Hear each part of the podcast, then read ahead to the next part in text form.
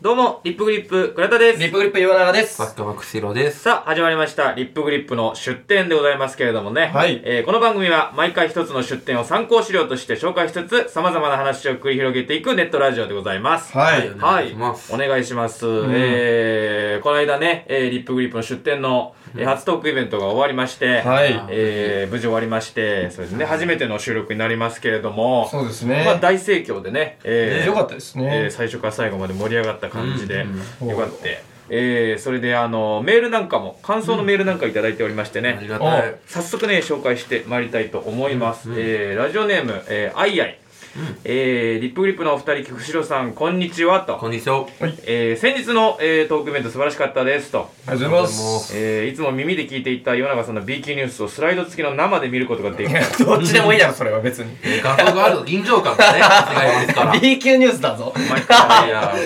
B だからこそ画像があね。なるほど。ね。まあ確かに目ね。に浮かばない確かに前回は絵がないとね、そのイベントでやったやつは絵がないとだったかうら、んまあ確かに言われて A み級る。ニュースはね、みんな知ってるからね。そう映そう画だ浮かねびますけ浮かどぶ。そうだそうだなん B 級ニュースはね、あった方がいいで。ですもそう、そりゃそうだ。 ゆえにね、そうえーまたね倉田さんの100冊は圧巻でしたとああ、確かにそうだったえーね。第一応並べてね、と。そう、うん全部の横並びでうん1列に並びまして、えー第2回開催もぜひお願いいたしますと、ね。もはありいがとうございまそして、えー、とイベントの最後に重大発表ということで、うん私の、ね、解明も ね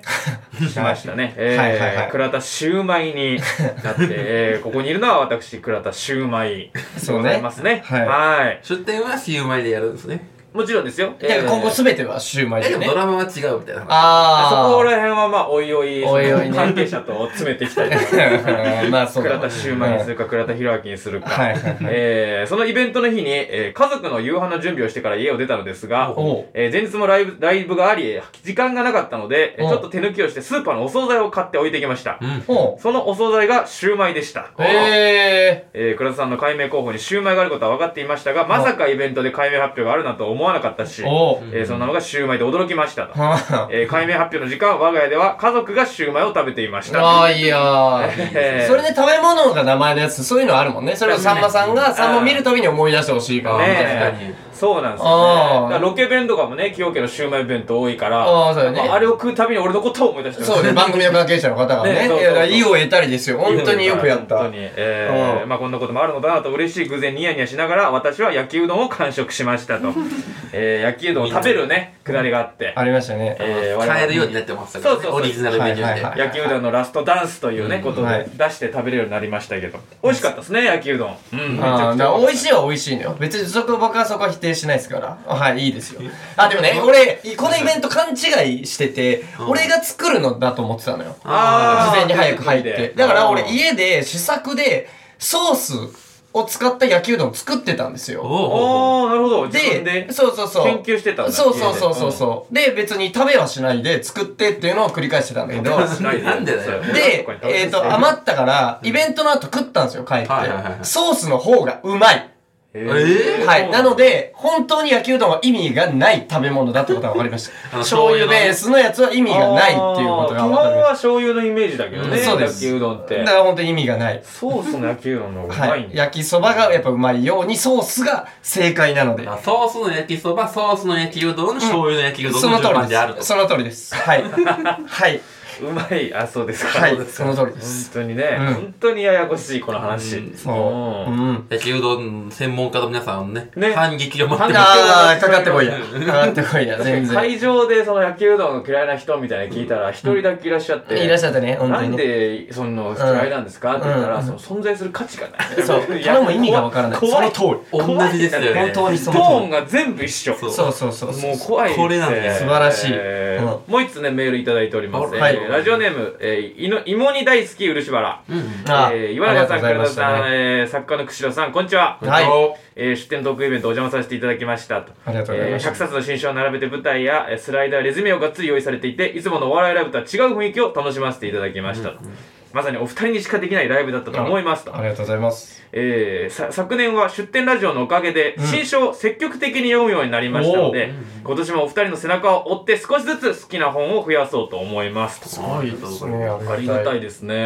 えまたなんか質問ということで、おうえー皆さんに相談ですが、短歌に関する本でおすすめの本はあるでしょうかというあら。この方短歌が好きみたいでね、うんえー芸人短歌や、えー、松野光一さんの歌詞を読んでるんですが、うんもし短歌の歴史や入門のジャンルなどでおすすめの本を教えていただければ幸いですということで、うんえー芸人短歌っていうね芸人さんが短歌読んだあなんかムック本みたいなやつ、おいおいおいいおいま。すねえーあるんですけれどもお二人は短歌は、まあ、読んでないか、全く読まないですね、僕は。あーじゃあ僕からまあお答えさせていただくと、うんえーそうですね短歌の歴史という意味では、えー桜前線開花宣言といううんピンクのめっちゃ派手な本がありまして、へーそれがその結構最近の、えー現代の歌手歌人の方の、えー代表作とかをバーってずらっと並べて、うん一人一人まとめてる本ですとか、あとはですね、一応新書でも、えー和歌とは何かっていう新書が、えー岩波新書から出てますんで、うんそれ読んだら結構昔の和歌の、えー随の部分がわかるかなと。へーはい。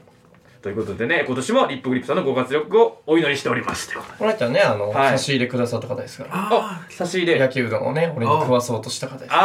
あー、ねそうだ。はい。人でね芋煮大好き漆原さん。覚えました イよベントで。私ははい。イベントで確かにねね。野球道2来ましたもんね。焼きうどんに行きましたね。そうそうそうはい。二人でね。 1でも多いのに。 2。 2くれまし たから、はい結局あれねイベント終わってから俺たち2人とも完食したからねそうそう そうそう。楽屋でねうまそうだねまあまあまあ食ったは食ったしまあまあいやーうまいはうまいんですようまかったっすようまかったはうまかったねやっぱその油がねこう野菜炒め部分のうん油がやっぱうどんにこう染みて、うんやっぱ炒めることによってうまいというかないけど別に意味はねやっぱその、うん汁物のねうどんとは違った良さがあっていいなんかその油の旨味がね、うん何より感じられるないない食べ物だって思いましたなねいない何よりない何より何よりも嘘じゃない何よりも油の本旨当味にがかうん。油の旨味という点では焼きあーうそどんうでがすか1位なんじゃないかなっあてそんなことはないんでね思いました本当にね、まだアーカイブがね、1月の22日まで見れるので、あら配信してるので、ええあの冒頭ちょっともう、し機材トラブルで、もう、ああーら 10, 10分ぐらいね、えええーあるんですけどもま、あでもあの、紹介の部分もがっつり残ってるし、は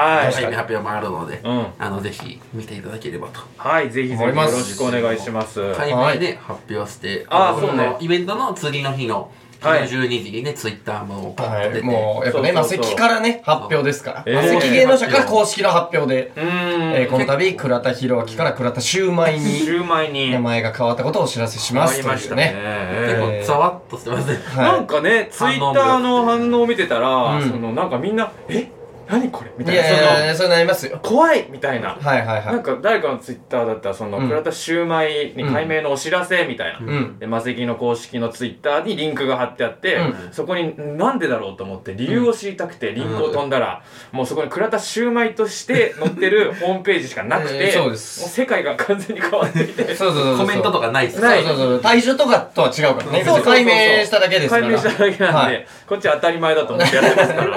えー、こ怖いみたいそな。んな気になる本人に直接聞ける余地があるっていうのがやっぱそう解明ですから。ねえ 対象とは違いますから違ね。う違うえそうですそうです。違うそなんの通かこりのラジオとね、そのイベントでもう全部話してます。そうですそうね。全部話してますから、理確に由。。えあのー気にファンはもう知って、出店を聞いてる人はもうみんな。あそうそううんまあまあまあまあはいはいはまいあ。そうですよねまあ待ってましたなぜシュウマイなのかは、まあまあまあ、崎陽家シュウマイ弁当好きだからっていうことで 好きだからう、その、本当に知りたい方が知りたかった答えかどうかは置いと いて、そうそうもっとなんかあもるっと多分あると思ってんだよね。う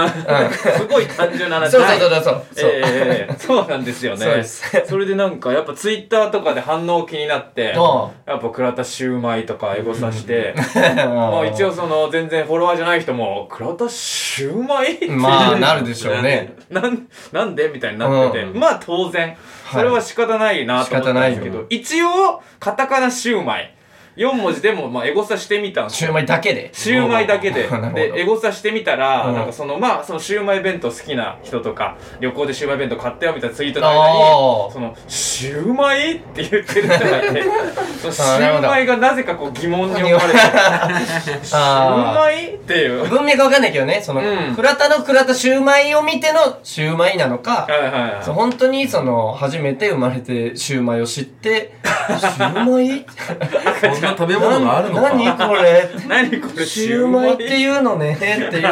ツイートの可能性もあるか可ら能性もねわかんないけまあわどかんないけどそシューマイでもやっぱね本当めっちゃにまあさっきも言ったけどシューマイを見るために倉田のことが思い出せるような私芸人にねなれるかもしれませんなんがか周りの人とか芸人仲間からの反響とかありました、あまだねね発表してから何もあ会ってないもんね誰も会ってないで俺はうん倉田のいないところでいろんな人に「うんあ倉田解明すんだよ」みたいなことは言ってて、あーそうそうそう、あの、倉田博明って分かりにくいじゃん、つって。だから倉田シューマイにするんだって言ったらみんなふざけてんのかって いうことは言います。ふざけてんのいいっすよ、岩永さん、みたいな。ボケなくて、みたい な。ボケそんなに喋ることないっすか、みたいな。岩永がボケてることそうにそうなるそうそうそうそうそう。いいっすよ、別に。みた確かいにね 俺側ががおかしいもんねな。そうそうそうそうそうそう。岩永が急にやるんだったらわかるけどそう。倉田が、ね、シュシューマイっすかみシュたいウなマ。イだからツッねコミのしっかりした人のはずうんの、はずがギャグマンを始めたと思ったら、シュシーマイューになマっイて。になってみたいな。そうです。いや本当に確かになんて言われるんですかねまあまあいい名前だと思ってるんで、まあそうね。うんまあ、倉田のこと結構深く知ってる人たちからしたら、なそういう名前になっても、まあまあ、倉田ならやりうるかの、うん一個だから、ねそうですね、まあそれがね、本当に、本性がバレていくんで、これから。そうだんだんねシューマイの皮が剥がれていくんで。シュウマ イの皮がもう、一食枚えしかなないいな。肉の塊だようんねだから中身がね、見えていけばと思います思いよ。ますけどもね、はいえーまあ、これからもよろしくお願いいたします、はいというわけでやっていきましょうリップグリップの出点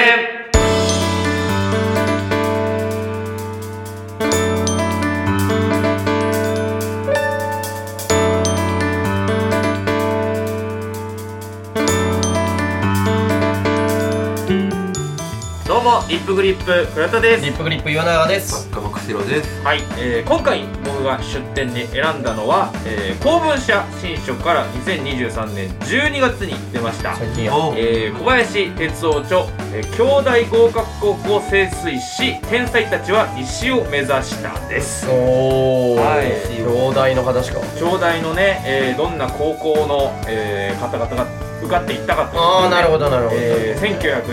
1949年に新しい新体制になって京都大学の入試が始まった時から2023年までの、えーその歴史をこう、えー、遡って見ていくといういいじゃないですか。まあ、受験シーズンっちゃ受験シーズンですからね。そうですねこのそうです回よが上がる土日にせん共通テスト。がああっーてね。ですから。もうですよ本当うんに、ねえ京都大学にまあどのご高校が多いのかみたいな、はいはいはいはいえーいろいろそうそのう上り下がりというか上がり下りというか、なんていうんですか、ああのの勢力図みたいなね。みたいなね、うんえーのが分かるという本選ですね挙みたいな感じで数字をああだこうだするはいはいはい、もはいのですから、これね。まあその多分週刊誌多分朝日とかですかねあ週刊誌ー毎年出てるよね。出てますよね多分あれを、えーまとめてで分析もちょっと加えたっていう感じの、はいはいはい結構ごつい選書ですもんね。そうですね分厚ペいージ数はもう380ページあるんでおー新書としては普通の倍から1.5倍ぐらいそうだねの量になってましてで毎年毎年えー何どこの高校が何人受かったかみたいな感じで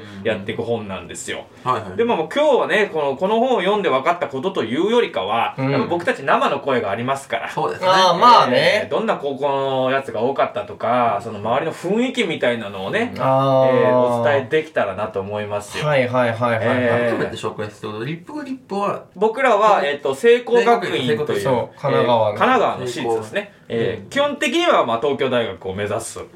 えー学校で、まあ、兄弟に行くというね。俺たえちはのい代とかもう一桁だよね、普通あに。そうですね行く人数は7人とかだったよね。俺親たにち今行かない。 10人いかないみたいな。ーうん、まあ、結構皆さんが思う通り、いや、兄弟行くなら東大行けばいいじゃんっていう学校では、まあまあ正直ありますね。そうですね東大は何人ぐらい行くの東大は60、70ぐらい。あーそう、多僕いですらねの頃はそうですね。そうでですねもう今、どんどん増えてって。増えて増増えてるえてって、怖いですね。へ全ーくまた多分別物の。そうね、もう本当に、やっもぱ、う15年、10年ぐらい。10 10年前ですね、ちょうど。 10年前だうんあ、そうか。受験したのは10年前なんで、そうそれぐらいの感じで。確かに。まあなんかこの本を読んでても、うん結構その地方とかになると、うんうんうんうんなんか東大でしょみたいな、まあね、空気がやっぱ東日強い。うん本とうんか。東大神話みたいなのが強くて、うん兄弟に行く人は少ないみたいな話なんかまあファンさん、その、はい東東大出身えで、えの方も言ってたけど、やっぱ地方になればなるほどう、んその東大に行きたいっていうのと、プラスアルファで東京に行きたいがやっぱ乗っかるから、ああそうそなうそるほう。どわざわざ関西に行くっていうよりは、関西行くんだったら、うんうん東京行きたいじゃんっていうのがあるらしい。ああそういうことかそうそうそうそう。出てきたいみたいなでそうそうそうことそなんだねう、まあ、将来の就職のこともあるだろうしっあーていうことも考えると確かにね、うんわざわざ兄弟にっていうのはちょっと珍しいというだからまあこの本の中にも多分書いてあるけど、まあ、兄弟に行くのはやっぱまあ関西の学校がやっぱまあ多いんじゃないのって思うそよっすね。やっぱなんか読んでいくと京都とかうん大阪の高校がはいはいは多いいはいはいっていなんうか感じ僕で。は、あの、洛南高校っていう。はいはいはい学校はで、いまあ、京都にあるんですけど、うんまあそこの本にも出てくると思いますけど、はいうん1位取ったりするような、もう完全に兄弟にまあ向いたが、なるほど、なるほどね。ね。ね、まあ中高一貫のコースは兄弟に志望が多い感じ。はいはいはいはい他はのがこう高校から入ってくるコースとちょっとずれたりするんですけい。ど。確かにね。でちなみに、あれ、なんか、釧路君はあれだよね、はいはい滋賀県に住んでんだそうよね。です、滋賀県ですよ。滋賀県に住んでて、京都の高校に通ってたんだ。そうです。あ、なんかそれって普通のことなのでも、創生せ、えー、成功もそうじゃないですか。神奈川から東東京とか埼玉とかあそうかからそう来かるじゃないですか。そうかそれと一緒で、まあ、うちの学校、洛南って学校はうん、うんまあ、正直、大阪、京都、えー滋賀、奈良ぐらいは、まあ、ほうん結構。生徒がいるんだ。えっ集まと、っまあ、てくる京都の人は本当に2、3、まあ、半分は絶対いない。2、3割ぐらいで、あ大あ阪と兵庫と滋へ賀ーと奈良と、でまあごくまれに和歌山がいたり、へーまあ、あとごくまれに学年に一人二人は名古屋から新幹線で来る子えまあ、まそうなんだ。い新たり幹線。だからまあそう、ですね有数進学校ってことよね。まあ、やっぱそのぐらいやっぱそうまでなるほど、なるほあ、いど。ろんなところからまあ来るっていう。まあ、灘落ちとかで来る子も多いなるほどああ、なるほどね。その関係とかもあって、ん結構滋賀はないんすか滋滋賀は中高一貫は滋賀はそんな強いとこはなくて、えーまあ、高校だと是々高校のところがはいはいはいはい強んですけ聞いたことあるど確かにこの歴史の中で、そう、ゼゼ高校が、うんえー1997年に、数理科っていうのを作ったんですよ。あー特進コースみたいですね、はいはいはい。で、なんかこれはなぜ作ったかっていうと、その秀才たちを他県に持っていかれないようにということはいではいはいはい、ちゃんとその進学コースを作んないと集まんなくなっていったっていう。知り合いにゼゼ高校の子いたわ。いや、ゼゼって聞いたよね。女の子だったよね。その京都大学じゃなくて京都女子大学の子だったけどうん、京都女子大も結構頭いいんだようね。んそう。いいいいそう、女子大の中では頭良くて、京都の、あー滋賀のゼゼから。うんっていうことで、あーゼゼ高校ってあるんだってい。そうそうう確かに。ゼゼ、その時にゼゼの書き方を知るっていう。ああ、ゼゼそうってね。どうやゼってゼ。書くの 確かに。読めないそう読読めめないないよね。そうゼゼ。そう、肉好きに善にところでゼゼ。ゼゼゼゼってな、そう何それみたいなのめっちゃ言った思い出ありまそすの頃もね。 4、50人ぐらい行くんじゃないですか。結そう構、ですね兄弟にはなるほど、なるほど。勢力があるが。はいはいはい。 2023年の入試で言うと、え8位ゼゼで46人。ああ、だなから8位なんだね。 8位ああ、ですねすごい。うん。で、洛南は2位でそう76人です。はいはいはいはい23年は。うんうん最近は堀川1位当てていいあー、いいですよ。ちなみに堀川は4位59人でしたね。あもう1位はね、はい。やっぱわかる。わかるお俺たち、俺の周りにめっちゃいたから、えあー、ー。北野高校でしょ。そうあそうです正解そうあ、やっぱりね。。北野高校ですね。81人ですごいいたんだよ、北野高校出身の人。ええー。そううんうんうん。でねう、んまあ正直な話というか、うんまあ、もちろん現役生も多かったけど、浪人生、はい北野高校の浪人生の子たちが、もう、1年の段階で、群れてた。そあそれれははねね、あるんですよねあるんですよねそうあ、そうそう、そうなんだ。そうで、あ、なんか仲いい、でっかいグループあるなーって思って近寄っていったら、みんな北野高校の、あーえー、寸大のどこどこ校あーとかで、なるあほ、どね。なるほどね、みたいな。それは公立、ゼゼン、僕、知り合いいるんですけど、ゼゼンとかもやっぱ、公立高校って、遅カリキュラムが遅いんで、はいはいはい4年生になりがちなんですよね。うんうんうんでしかも、そういうなんか、け各県の名門校って学校行事とか部活も強かったりするんで、そうあーもう鼻から4年生やから予備校がめっちゃ多くてうんうんうん固まってっていうのはありがうんちそうよね浪人ありきでも受験するみたいな。公立高校なんだよね、北野高校ってね。そうですそうそそううそそうう。それも結構衝撃的だったな。なんか、にね正直関東はいで、まあ、東大とかが近い、あの、高校にいると、うん言うて私立が強いじゃないそうね、私まあ立多いよね。もうほんと改正だったりさ、あはそうもちろん私立だ麻し布と、か麻布とかも私立だし。応援とかも応援そうそうそうそう私そう。立でも、こっち関西はさ、うん結構公立高校が強いみたいな。うんしかも北野にしても堀川にしてもゼゼにしても中高一貫だけではないですもんねう。んああ、そうよね。高校からですもんね。確かに確かに確かうに。んいや、そうだよね。確かにちょっとしびっくりだったよね。そうそうそう。あ、公立が頑張ってるんだっていまあそれう。多分中高一貫校は結構医学部志向が強いっていうのがあーなるほどねあと思います。なはるあはほあはあそれこはそあうちも兄弟ちょっと最近減ってきてるのは、医学部にシフトしたからってのもある。あーまあっていうふうに確言かわにねれがちですそねうかじゃあいろんないろんな医学部にどんどんこう分散していってうん京大東大とかではなくなってくるんだ、まあそれこそ教医とか技産とかって、うん言うて母数が100しかいないから確か本当にそこでわかんないねうんしかもやっぱ教医とか技産は受かん相当ですからねそううん本物もう本当にうん激ヤバ、うん出来ヤバですからね脳みそどうかしてる、うん10人行くわけないないようねんいや快挙ですよそんなことを確したかにら確かにん他の学部だったら絶対受かってるやつが落ちたりしてるそうそうそうそうそうそういうことですよねそれあはーありますからね確かにななんか僕なんかはこう寮に住んでたんで、う意外とだからその京都とかは大阪の高校とは触れ合ってこなくてああねそうか地地方方かからら来て寮に住んでたもんねでなるほどなるほ知どらない地方の知らない高校のやつと仲良くなるみたいなああでもそれはそれで面白そうだけどねうんやっぱいろん各な県人がのいねるあの高校みたいなのありそまうすそようねそううそん山形東とかああいいよねそれねうでうんなんか神奈川出身だからうん神奈川出身ですよって言うんですよやっぱうんどこの出身ってまず打ち上げまあてねでどの高校のっていう話に進んでいくんだけどやっぱ神奈川の高校とかでもうん中高一貫校ってやっぱすそのうんあ人受かる人数は多いけどそのうん群れていかないというかあなんかその周りの神奈川県の高校だと大体その公立から来たやつらはなんか結構その俺すごいぞみたいなへえお神うおう奈川そう県人会的神な奈川のだから神奈川の中でも頭いい高校行ってますっていうあーそのプライドがなんか高いというかへー俺優秀ですみたいな顔してるやつがすげえ多かった印象があって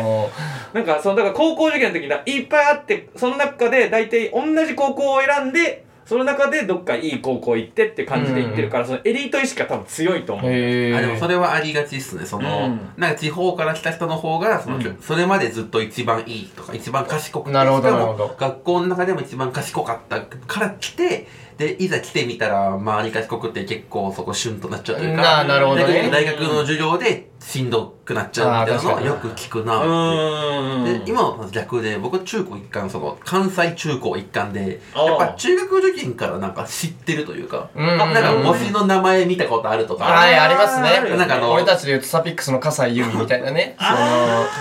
うん、小学校のの頃が有名だったやつみたいなのいるよねいるよねそうんの、各と、いろんなところからこう集まってくるんですよね。はいはいはいはいはいでそれがまあまあ一個上と、現役と一郎とみたいな感じで集まってきて、うんで、だからみんな知ってるから、それやっぱ群れちゃうというか、うんなんか界隈感になって気づいたら自分もやっぱ、周り見たら西大和とか、うん灘とか紅葉とか、その中高一貫の関西の人らばっかみたいな感じにはなってましたね。なるほどもとねもと知り合いでもやっぱ知り合いじゃなくてもなんか生活とか動き方が似てるっぽくて、うーんはいはいはいなんか気づいたら知り合いにはそんな人が多かったっすけど、なるなる確かにね、だから群れられるとねなんか本当に近寄れなくなるから、うんね単身乗り込んでるからさ俺らはさ、うんその全然友達多くないし、うんななんだこいつらってめまあっちゃ思確った、かにねでしかも聖光学院がややこしいのあは大阪聖光そうが大阪星に光でねそうなんだよね俺たちは聖にそうね聖なる光だけうんどしかうもんあの肘に光るので福島にもね高校そ球う強だいからまあそうもう3度手間ぐらいになるんですよそう聖光学院ですって言うとあ大阪のあ違いますってあの聖に光の方でって言うとあ甲子園強いもんねってあそれは福島の方でっていうもう何度手間なんだ全部違うそう全てを裏切った結果だからそうリアクションが一番薄い薄いそ確かうにヘトヘトになってる相手そもうそうあ知らんわすまん知らんわあ二度と話さないでくれ関西好きやな嫌な関西好きやな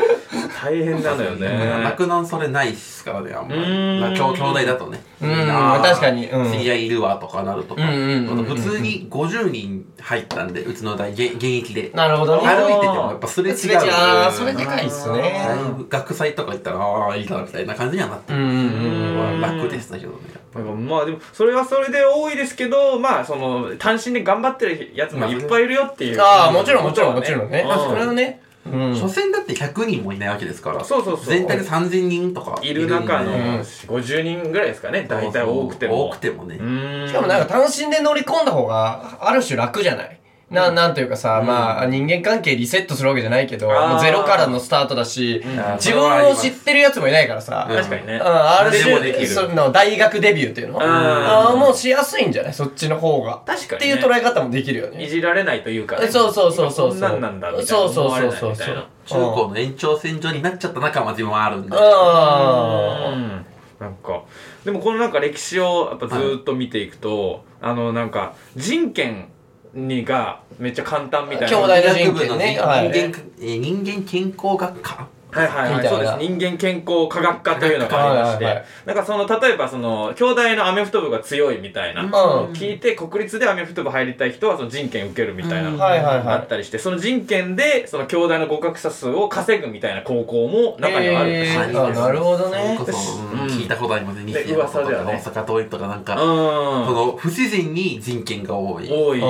んうんそう偏差値が全然違うからそうで一応その人噂権になったりするがその2003年にうん設置されたんですけれどもうんもともとは、えっと、京都大学医療技術短期大学部というのがありましてへそういうそこからそれがその京大に統合されて人権になったっていうことでへーだから歴史的にはもう全く違う大学がそのポコってついてるのと、へまーあ、同じことなんだっていうことまあで。大阪大学の外国語学科とかと似たような感じなんですかねあそこも阪大大阪外国語大学がうん阪大にくっついたんですーよ、あへーそうなんだ結構最近ですけどうそーんそんな感じですよねあきっとそうなんですねだからちょっと雰囲気が違うというか、うんやっぱ人権の女の子可愛いみたいなのはねあーあ我々るねが当時言ってた、うんいやなんか、あれだね、俺、それ知らなくてよかったわって思った。はいはいはい全く、なんかさ、東大のうん分1分2分3とかさ、受験生なら誰でも知ってるぐらいのさ、その、なんていうのはいはいまあ正直偏差値、分率が一番賢くてみたそいなうそうそう、な差があるじゃない。うんで、マウント取り合う奴らもやっぱいるじゃない。ああそうっすねそういまだにやっぱね、なんか、もう最近では分離の方が偏差値高いとか言われますけそど、うけど、あーやっぱ当時はちょっエリとーあトっみたたいし、みな。たいな。はいはいはいはいで俺、全く兄弟そういうの知らなくて、うんうん何学部が、もうだから、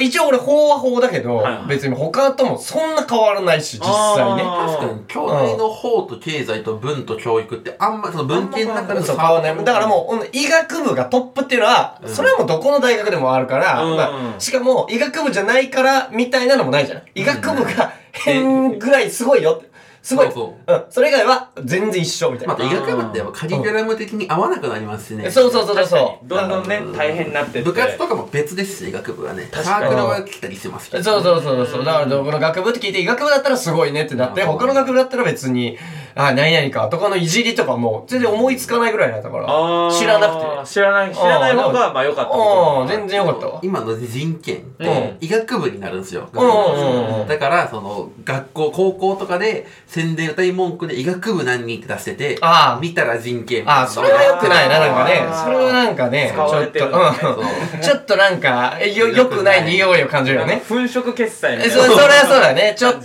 あるよね、うん。ちょっと不透明さを強みにしている感はあって、ちょっと汚いね。で医学部何人人権30%そう、めっちゃ小さく、ちっちゃく書 いちてっあちゃる。くなんかそのそのせいで最近やっぱ医学部医学科って歌わないといけなくなったんで。あまあ、とそもれなが方本当にね、やっぱ頭いい人でしょうね。めんどくさいなってなっちゃう。ああとちょっとびっくりしたのはですね、はいうん2023年の現役率って何パーセントか知ってますかああー、面白いね。現役率はい、ね現。役何パーセント、浪人何2パとかだーセっンたト。はずなんですよね。ほうほうほうほだう。から現役60%とか。うーんもっと低いんじゃないやっぱコロナとかもあったし、みたいなことも考えると、あめーっちゃ低そうじゃないえー、でも逆にコロナってそのなんか安全志向みたいなのとか、あとまあああの地元志向は高かったって。あ、ああ、なるほどうね。ーん、それが兄弟の前どっちに転がるんかわかんない。なるほど、東大狙ってたけど、やっぱコロナとかのあれで、ちょっともう関西から出ないでいこうみたいなな。るほどねああ、なるほど。あちーょっとまだ2020年とかは自分そのじゅ予備校でバイトしてたんで、おそうそういう情報聞いた気がする。えー。あなるほどただまあね。共通テストに変わるタイミングとかで、はいはいはいはいあの結構現役志う向わあ、そうか。今年って2023年ってそうだじゃあ今年までないんかな来年から情報がセンターに入るとかうはんちょっと現役志向とかはあるはずああ、なるほどね。ああ、じゃあ高いのかな。60、70ぐらいはあるんじゃないあー詳しいですね。正解は、えー現役率68.2%。あああ。高いんですよね。高いね結構。うん。体肌感よりは高い気が高いね。高い高いうん高い。大体1対1とか、ちょっと現役の方が多いぐらいの方のそうだねイメージはありましたけど。体感55だね。うーん。ぐらいですねうん。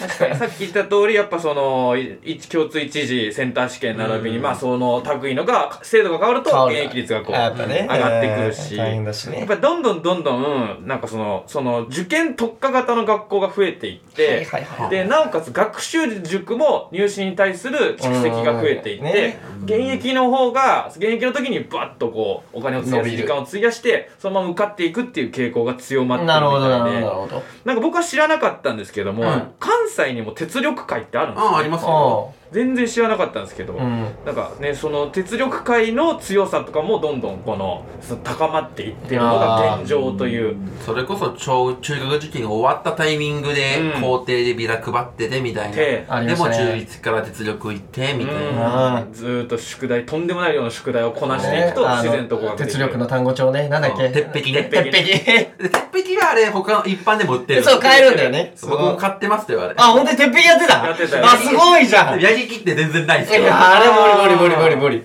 無理。あれは無理。僕も鉄壁やってましたあ、マジでやりきりましたやりきったやりきったえすごいえー語源とか英語好きだったんで鉄壁おもろいんですよ、おおももろろいいでですすよ。よあー語源のやつでね覚えられるっていうのでうん鉄壁背伸びして買っちゃうんすよね。いや、そうそうそうシそうス。タンちゃんとやった方がいいのに。うん。いや、いいですね。うん僕は、でも逆でした。その、まあ、バケドチャンネルも言ったけど、その僕はその、あの、可愛い女子高生が、電車どこに乗ってるかっていうのをサーチするっていう活動してたんで なん、でそのその女の子と同じ単語帳を使うんですよ。うんおうそう。で、あの、だから、本当に、もう兄弟生とか絶対持ってないような、あの、ピンク色のデュオ。ああ、で竜も、をねそう正直、 2.0あーそうそうそうそう。もう、俺たちは5500っていうのを学校で配られて、5500単語やるのに、その、わざわざ買うのは900とかの、でも900。そう、デュオとかを買って、その女の子の前で付箋めっちゃ貼ってある900をこう、得意げに読 んで、なんかの会話のきっかけにっていうのを、僕はやってまし たから。すごいねなったことあるんでいすよ。やいやいそのや全くないです逆効果 ですよそんな逆の効果でした。肝なんであいつデュオやってんの900でそんな無線張るっていうような目で見られ たかも。やりすぎてキモいそうくたくたにしない単語帳使ってそうそうそうです。